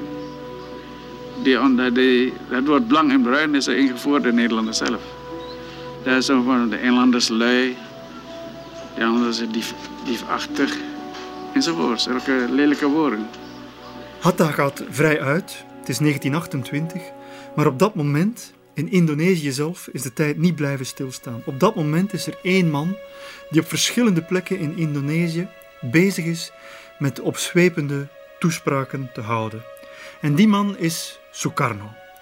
Sukarno was ook een van die mensen die als uh, middelbare scholier in dat pension van Chokraminoto in Surabaya had gewoond. Dat fameuze pension waarbij het avondmaal uh, iedereen aan het praten was over islam, over communisme, over nationalisme, politieke ideeën. Hij heeft die gesprekken meegemaakt was een vrij verlegen, melancholieke jongen met heimwee en grote ogen. Hij raakte erg onder de indruk van die figuur van Chokro, uh, die zo begeesterend kon spreken en zo'n indrukwekkende verschijning was. In zijn kamertje bij kaarslicht oefent hij om ook op die manier te spreken. Wel, in 1928 uh, werpt dat zijn vruchten af. Sukarno is zo mogelijk nog een betere orator geworden dan Chokro ooit had kunnen worden. Sukarno heeft ondertussen hogere studies gedaan, niet in Nederland. In Bandung heeft hij een opleiding tot uh, architect gedaan. Ingenieur Sukarno, dat is nogal een titel voor een samenleving waar de meeste mensen maar rijstboer zijn of satéverkoper. En hij houdt allerlei bijeenkomsten. Hij begint met een studentenvereniging in Bandung te organiseren. In 1927 heeft hij ook een eigen partij opgericht, de PNI, Partij Nacional Indonesia, de Nationale Partij van Indonesië, omdat hij zich ook inschrijft in die traditie van het nationalisme. Niet het islamisme, niet het communisme, maar het nationalisme, de derde grote stroming. En het frustreerde hem dat het nationalisme tot dan toe beperkt blijft tot een groepje verwesterde jongeren in de steden of in Leiden of in Nederlandse steden. Zo schoot het niet op en hij schrijft in 26 een artikelenreeks met als titel nationalisme, islam, marxisme. En dat is eigenlijk echt het programma van zijn hele politieke loopbaan. Ervoor zorgen dat die drie bloedgroepen weer samenkomen. Hij heeft het ooit prachtig samengevat en uh, hij spreekt over zichzelf in de derde persoon. Dat is geen megalomanie, is vrij gebruikelijk in het Indonesische spreken. Er zijn mensen die zeggen: Sukarno is een nationalist. Anderen zeggen: hij is geen nationalist meer, hij is nu islamiet. En weer anderen zeggen hij is nationalistisch, nog islamiet, maar marxist. Ten slotte zijn er ook een paar die zeggen hij is geen nationalist, geen islamiet en geen marxist. Hij is een mens met eigen opvattingen. Wat is deze Sukarno? Is hij nationalist, islamiet, marxist? Mijn lezers, Sukarno is een mengelmoes van al deze ismen. Ik ben een overtuigd nationalist, een overtuigd islamiet, een overtuigd marxist. De synthese van deze drie stromingen vervult mijn borst. Een synthese die, zoals ik het zelf zie, geweldig is. Hoe hij het woord voerde, dat was echt bijzonder indrukwekkend. Het was, een, het was een mooie man, elegante man, charmant. Uh, de volzinnen rolden uit zijn, uit zijn mond, de metaforen knetterden, zijn analyses waren vlijmscherp. Hij was brutaal, hij was geestig voor zijn publiek, was hij onweerstaanbaar charmant voor zijn tegenstander, was hij onwaarschijnlijk irritant. Je moet zo bijna een beetje denken aan de, aan de tirades die de bokser Mohammed Ali op de Amerikaanse televisie in de jaren 60 kon geven. Een ongelooflijk goed van de tongriem gesneden agitator met messcherpe uh, opmerkingen. En het resultaat bleef dus niet uit. Het ledenaantal van die partij in Bandung vertienvoudigde op een jaar tijd. En uiteraard, uh, daar kwam ook kritiek op. Op die bijeenkomsten ging het er eh, feestelijk en militant aan toe. Overal hingen rood-witte vlaggen. Dat was de oude vlag van het Majapahit-rijk. Maar dat werd hier gezien als de grote Indonesische vlag. Rood-witte bloemstukken, eh, dames eh, in rood-witte klederdracht. En uiteraard werd er ook ter afsluiting het Indonesia Raya gezongen. Het nationale volkslied, waar kort daarvoor, ook in 1928, was aangenomen als het lied van de nationalistische beweging.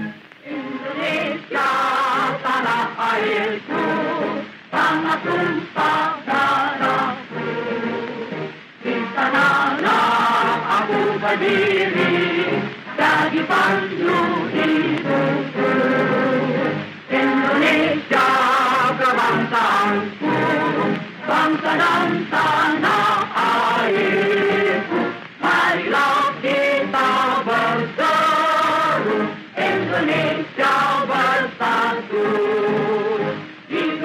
Kijk, voor, voor iemand als Hatta in Leiden was dat te gruwel. Hij was zo een, een, een, droge, serieuze intellectueel. Hij vond dat een populistische kermis, die, die voordrachten die Sukarno hield. En hij werd erin bijgestaan door een jongere student met wie het goed kon vinden, Sultan Shahrir, die later de eerste premier zal worden. Uh, Shahrir was ook een Sumatraan, net zoals Hatta. Ook echt een intellectueel, maar veel vrolijker en, en geestiger in de omgang. Uh, een, kleine, een kleine man met wie het ontzettend goed op café gaan was. Heeft hij ook veel gedaan, heeft zijn studie niet afgemaakt, is ondertussen wel getrouwd met een Nederlandse feministe die getrouwd was geweest met een Nederlandse socialist, enzovoort. Een kleurrijke figuur, maar ze vinden zich wel in de nou ja, ze vinden, ze vinden dat Sukarno te veel een agitator is eh, en te weinig aan eh, opvoeding doet van, van het volk. Maar er komt nog veel meer kritiek natuurlijk op de figuur van, uh, van Sukarno. Hè. Het blijft niet bij de commentaar van Hatta en, en. Nederland en de koloniale overheid die vinden Sukarno eerlijk gezegd maar een oproerkraaier, een raddraaier, een onruststoker. Al dat soort woorden worden bovengehaald. En men vreest dat Sukarno wel eens een nieuwe communistische revolutie zou kunnen initiëren. En hij wordt gearresteerd, moet voor de rechtbank komen en anders dan Hatta wordt hij veroordeeld tot vier jaar gevangenis, waarvan hij er ook twee jaar effectief zal gaan uitzitten. Maar net zoals in het verleden is het een kwestie van slaan en zalven. Sukarno wordt opgesloten, maar de volksraad wordt uitgebreid. En waarom gebeurt dat? Een beetje merkwaardig. Uh, men vindt het van belang om die volksraad ruimer te maken, meer leden te gunnen en zelfs voor het eerst een Indonesische meerderheid te geven. De Europeanen in de kolonie vonden dat verschrikkelijk dat ze plotseling een politieke minderheid hadden. Maar het was volgens de toenmalige gouverneur-generaal de Graaf, die lang niet zo'n rouwdouwer was als zijn voorganger Fok, die vond het van belang. Waarom? De beurscrash was gebeurd. En de economie was ingestort. En de sociale onrust was opnieuw aan het toenemen. En de armoede was aan het stijgen. En gouverneur-generaal de Graaf zei: We moeten iets doen om die onrust aan de basis te kanaliseren. Dus een grotere volksraad met meer leden en een Indonesische meerderheid was zijn poging om terug rust in de tent te brengen. Het was een ijdele poging, is niet gelukt, want de onrust bleef bestaan. En die relatief milde houding van gouverneur-generaal De Graaf blijkt ook uit het feit dat Sukarno na twee jaar gevangenschap vrij mag komen, 1931, en kort daarna gaan ook uh, Hatta en Shahrir van Nederland terug naar Indonesië verhuizen. En die drie figuren, Sukarno, Hatta en Shahrir, worden eigenlijk de grote boegbeelden van het nationalisme. Het water tussen hen is nog diep. Uh, Hatta en Shahrir vinden Sukarno een populist. Sukarno vindt Hatta en Shahrir veel te elitair. Ze stichten eigen partijen, maar ze hadden misschien aan elkaar kunnen toegroeien. Dat had erin gezeten. Alleen, vooraleer het zover is, gebeurt er iets. En iets wat de geschiedenis van de jaren dertig dramatisch zal veranderen. Ook al staat het los van de politieke engagementen van de leidersfiguren van dat moment. En die gebeurtenis is de muiterij van de zeven provinciën. De zeven provinciën was een lang, machtig panzerschip van de koninklijke marine waar op een bepaald moment muiterij is uitgebroken. Begin februari 1933 breekt er op dat schip muiterij los, omdat de bemanning heeft gehoord dat er opnieuw zal gekort worden op de salarissen. Dus er is geen politiek engagement. Sterker zelfs, ze seinen een bericht naar huis waarbij ze letterlijk zeggen de zeven provinciën tijdelijk in handen genomen door de bemanning, zo gaat het, uh, het telegram, alles gaat gewoon zijn gang, we stomen op naar Surabaya. Geen geweld in den zin, doch protest onrechtvaardige salariskorting. Dus daar zeggen ze het zeer duidelijk.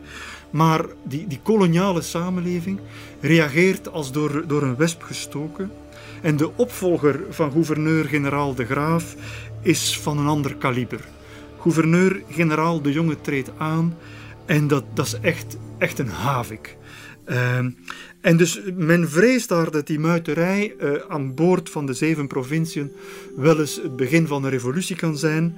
Ze hebben allemaal panzerkeuzer Potjomkin van Eisenstein gezien. Men vreest dat daar een equivalent zal komen, een opstand aan boord van een militair schip.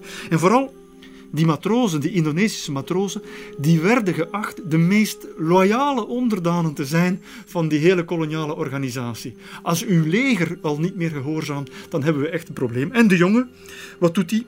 Die muiterij die moet onverbiddelijk en onmiddellijk neergeslagen worden. En ook al die bemanning die blijft heel keurig. Elke dag wordt nog de Nederlandse driekeur gehoffen. Elke officier wordt nog aan tafel bediend. Het portret van koningin Wilhelmina wordt geëerd enzovoort. Nee, de jongen stuurt er een kruiser, twee torpedobootjagers, twee onderzeeboten, vijf vliegboten, drie bommenwerpers op af.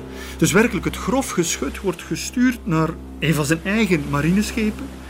En een van die vliegtuigen krijgt de opdracht een waarschuwingsbom voor de boeg van het schip te laten landen in de golven. Maar het gaat mis. De bom raakt het schip midscheeps. Resultaat: 23 doden, 11 zwaargewonden, 7 lichtgewonden.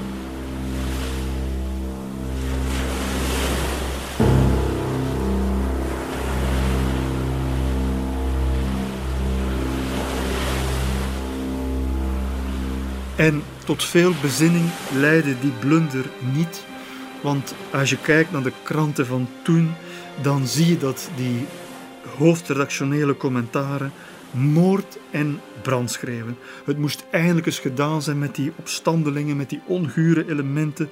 Eh, Er was een vergiftiging van de ziel van de massa bezig en zo. En dus die krantencommentaren, die zagen die muiterij echt als het verlengde van die politieke meetings die Sukarno en consorten hadden georganiseerd, die nationalistische agitatie waar ze zich al jaren aan ergerden, had nu geleid in hun ogen tot militaire muiterij aan boord van een panzerschip.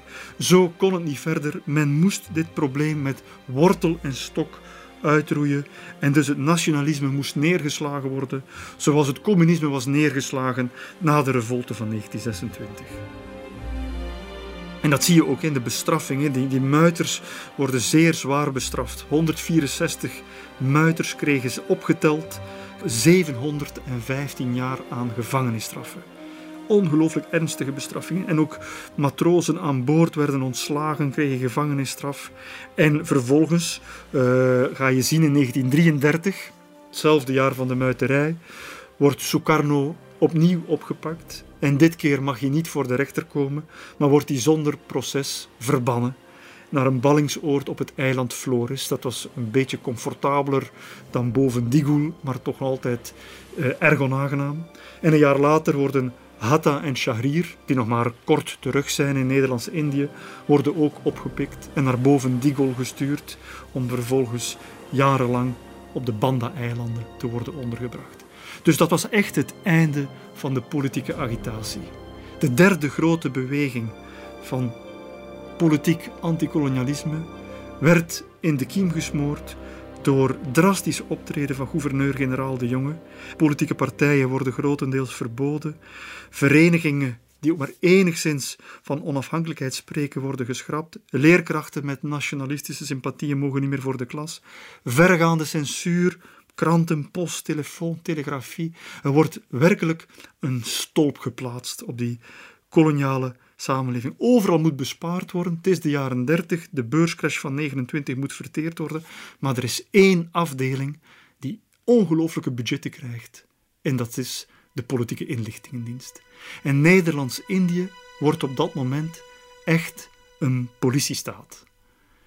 En het wordt zeer stil in de kolonie.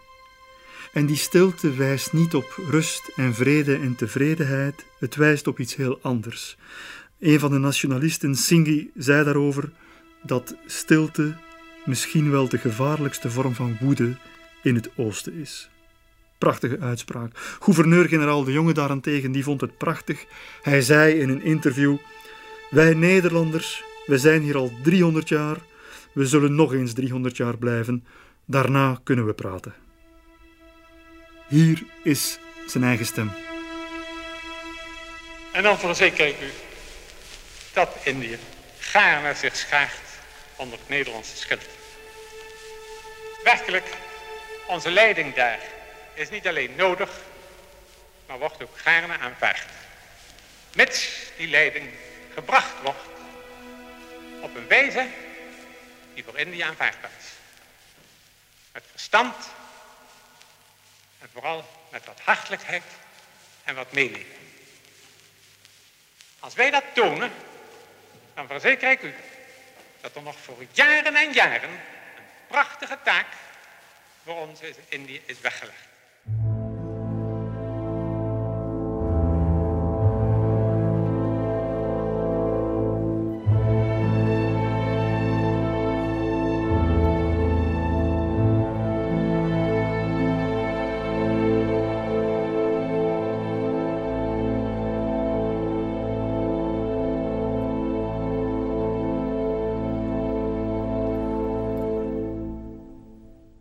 Dit was een podcast van Clara in samenwerking met de correspondent.